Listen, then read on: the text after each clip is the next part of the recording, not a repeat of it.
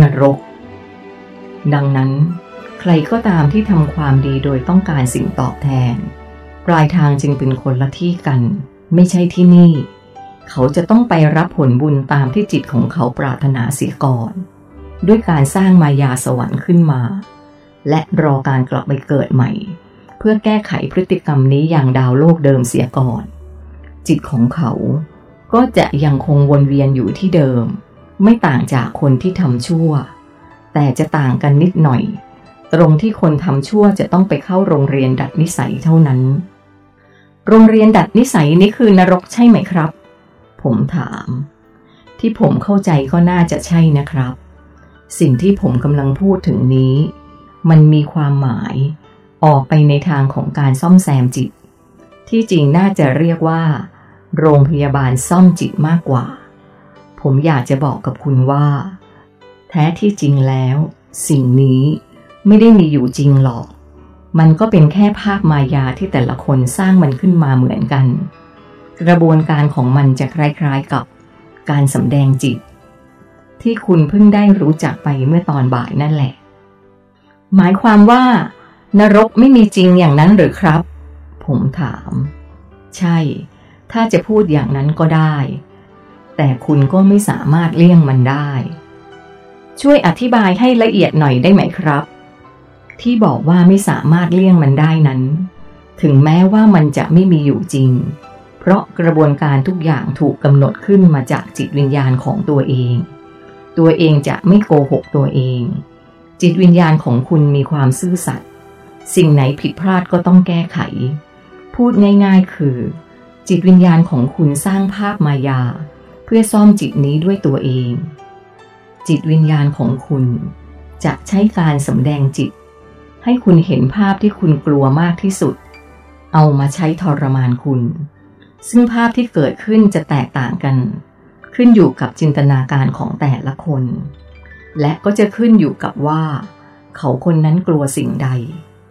จิตวิญญาณของคุณก็จะนำสิ่งนั้น มาสำแดงต่อคุณ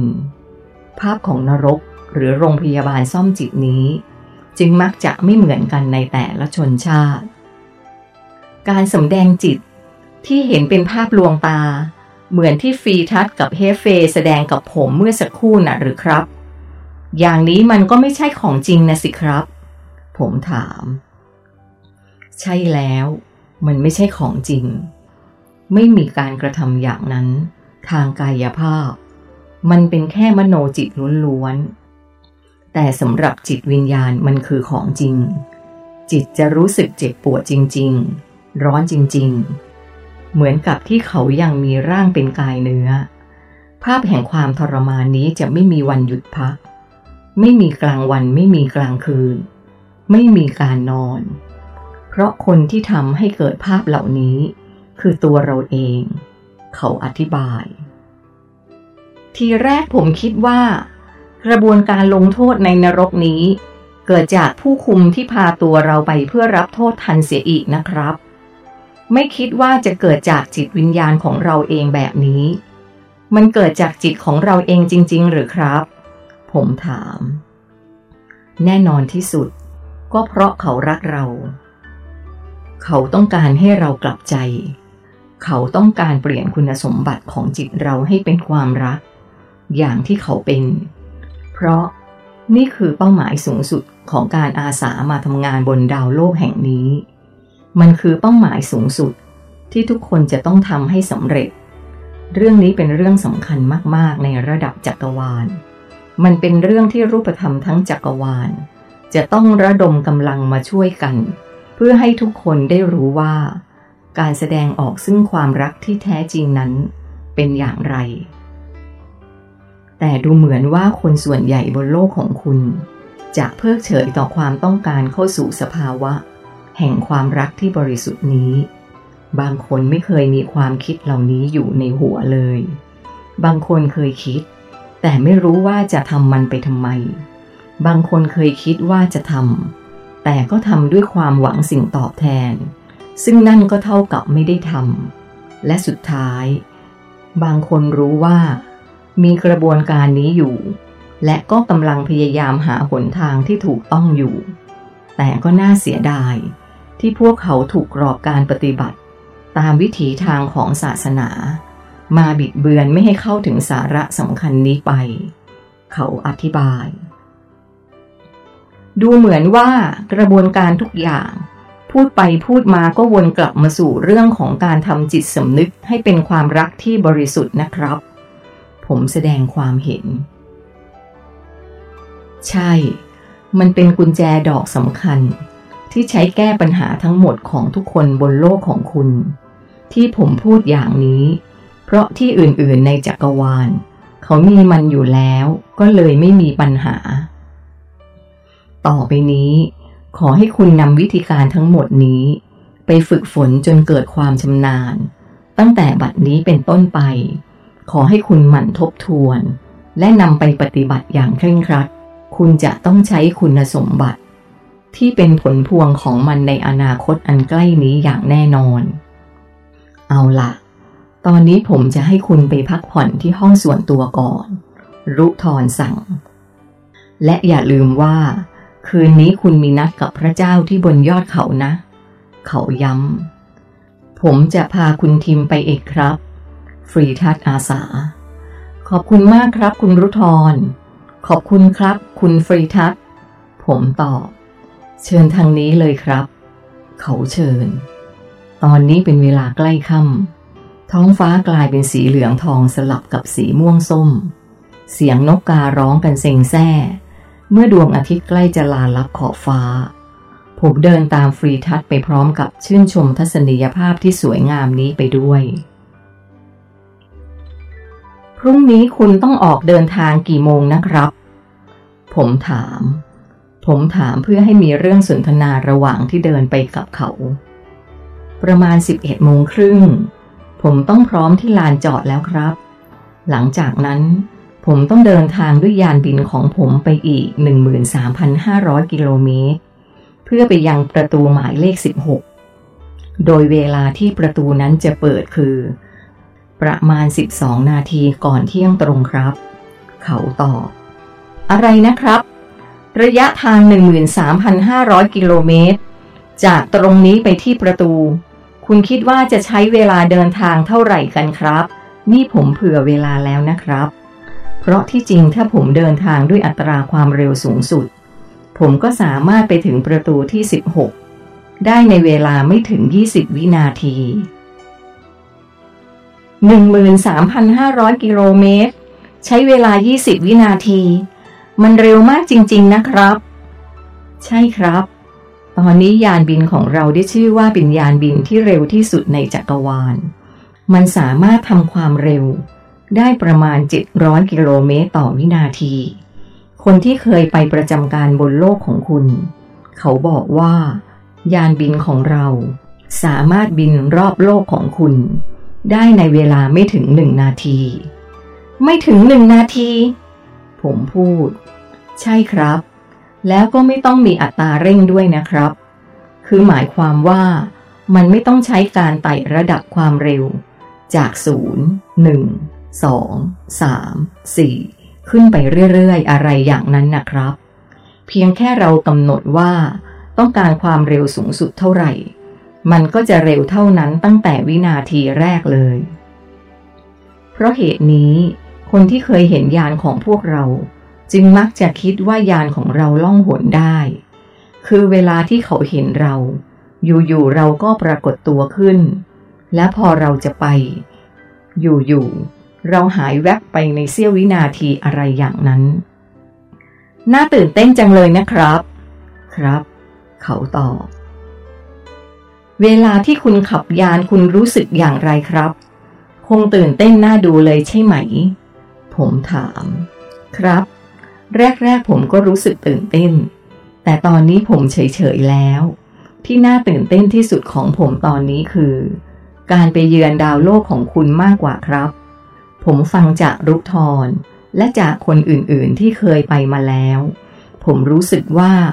มันเป็นโลกที่กำลังเกิดวิกฤตอย่างหนักเลยใช่ไหมครับ ฟรีทัดย้อนถาม ก่อนที่ผมจะมาที่นี่ ผมไม่รู้สึกอะไรเลยนะครับ ผมอยู่ที่นั่นด้วยความเคยชิน แต่พอผมมาเห็นที่นี่ และเกิดการเปรียบเทียบกันแล้ว ผมจึงได้รู้ว่า ที่นั่นมีหลายอย่างที่ผิดปกติ และมันก็เข้าขั้นวิกฤตแล้วอย่างที่คุณว่า ผมตอบ คุณมีอะไรจะแนะนำผมเกี่ยวกับโลกของคุณบ้างไหมครับ ฟรีทักถาม ผมคงไม่มีอะไรแนะนำหรอกครับ คุณคงได้รับการบอกเล่า เกี่ยวกับความเป็นไปของโลกผมมาพอสมควร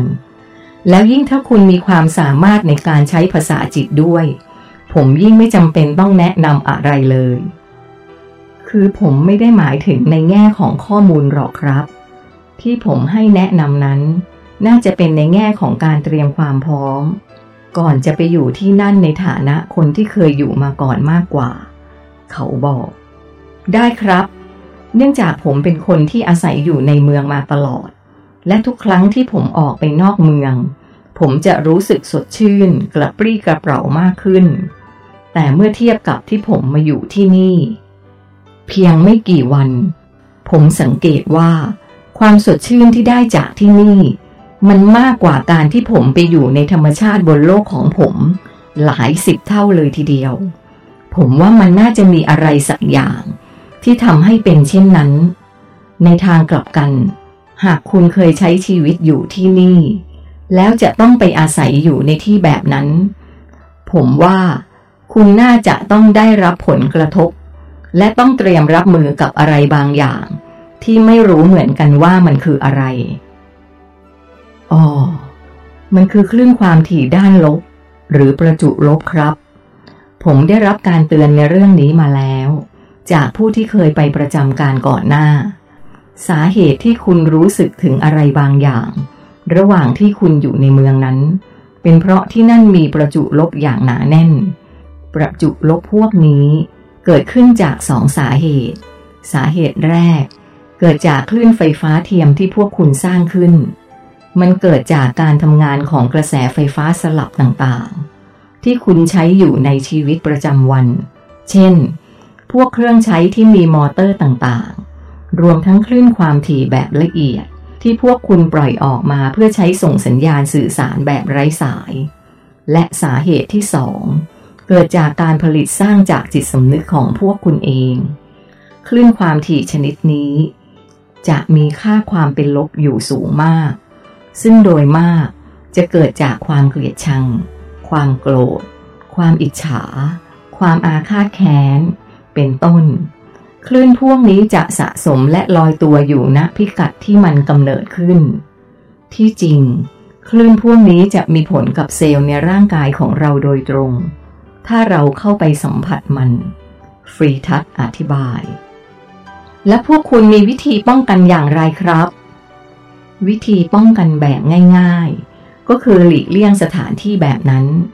แต่ที่จริงเรามีวิธีการที่ดีกว่า เพราะบางทีเราก็ไม่อาจหลีกเลี่ยง คือเราสวมใส่ชุดที่ทำจากเส้นใยโลหะสำหรับการป้องกันคลื่นเหล่านี้อยู่แล้ว โดยเฉพาะอย่างยิ่ง ชุดที่ทอจากเส้นใยทองคำถึงแม้ว่า คุณสมบัติในการเป็นของแข็งของทองคำจะน้อยที่สุด เมื่อเทียบกับโลหะชนิดอื่น แต่คุณสมบัติทางด้านพลังงานนั้น กลับสูงชนิดที่ไม่มีโลหะใดเทียบได้เลย มันสามารถป้องกันได้แม้กระทั่งรังสีที่ร้ายแรงที่สุด พวกเราใช้เส้นใยโลหะชนิดนี้ มาทำทุกสิ่งทุกอย่าง นับตั้งแต่หมวก ชุดด้านในที่แนบกับผิวกาย รวมถึงชุดคลุมด้านนอกที่ดูหลวมๆนี้ มันป้องกันได้จริงหรือครับ ได้แน่นอนครับ พวกเราใช้กันมานานเป็นล้านล้านปีแล้ว ผมขอจับเนื้อผ้าดูหน่อยได้ไหมครับ ได้ครับ สัมผัสของมันเหมือนผ้าธรรมดาเลยนะครับ ผมเอื้อมมือไปจับที่ชายเสื้อคลุมด้านหนึ่งของเขา เราพัฒนาเทคโนโลยีการทอผ้าชนิดนี้มาอย่างยาวนาน ในช่วงต้นๆราว 800 ล้านปีที่แล้ว ผ้านี้จะหยาบและดูกระด้างกว่านี้มาก เรายังสามารถเห็นมันได้ที่ห้องข้อมูลประวัติศาสตร์ อยู่ที่ชั้นสองใกล้ๆ กับส่วนที่ใช้เป็นห้องเรียนของเด็กๆ ถึงแล้วครับ ห้องนี้แหละ ฟรีทัศพูดขึ้นขณะเดินมาถึงห้องที่ผมจะใช้พักในคืนนี้ มันเป็นห้องหัวมุมที่สามารถมองเห็นวิวเมืองทั้งสองด้าน คือด้านข้างและด้านหลังห้อง พักผ่อนให้สบายนะครับ วันนี้คุณคงเหนื่อยจากการเดินทางขึ้นเขามาพอสมควร เราเจอกันอีกทีตอนเช้าเลยนะครับ เขาพูด ขอบคุณมากครับ ที่จริงผมยังไม่รู้สึกเหนื่อยเลยแม้แต่น้อย แต่เมื่อรุทรบอกให้ผมมาพักผ่อน และให้มาทบทวนบทเรียนที่เขาสอนในวันนี้ ผมจึงต้องทำตามที่เขาบอก ไม่รู้ว่าเขามีอะไรเป็นพิเศษหรือเปล่า ผมเข้าไปในห้อง แล้วเปิดหน้าต่างทุกบานออก เพื่อรับอากาศบริสุทธิ์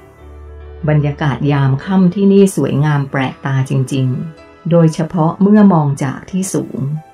อากาศภายในห้องกำลังเย็นสบาย มีลมพัดเข้ามาทางหน้าต่างเบาๆ เมื่อผมมองลงไปด้านล่าง ก็เห็นภูมิประเทศของเมือง ที่สว่างสวัยไปด้วยแสงไฟ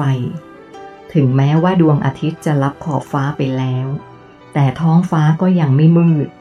ผมเดินมานั่งที่เตียงนอน พร้อมกับคิดทบทวนว่าจะทำอะไรต่อดี ตลอดทางที่ผมเดินมา ผมพยายามไม่ลืมที่จะกำหนดลมหายใจเข้าออก แบบลึกและยาวให้ได้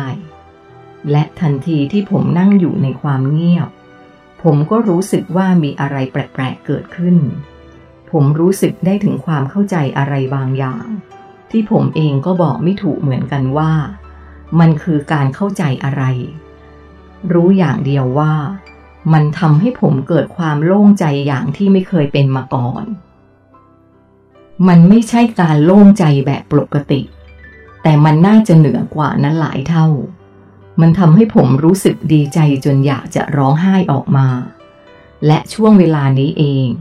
ที่ผมเกิดความเข้าใจอะไรต่อมีอะไรแบบพรั่งพรูออกมา ผมว่ารุทรน่าจะรู้ว่าจะเกิดอะไรขึ้นกับผม เขาจึงรีบตัดบท ให้ผมได้มาเจอกับประสบการณ์ในช่วงเวลานี้ ตลอดช่วงค่ำนั้น ผมสนุกกับการคิด และเข้าใจสิ่งต่างๆ อย่างมาก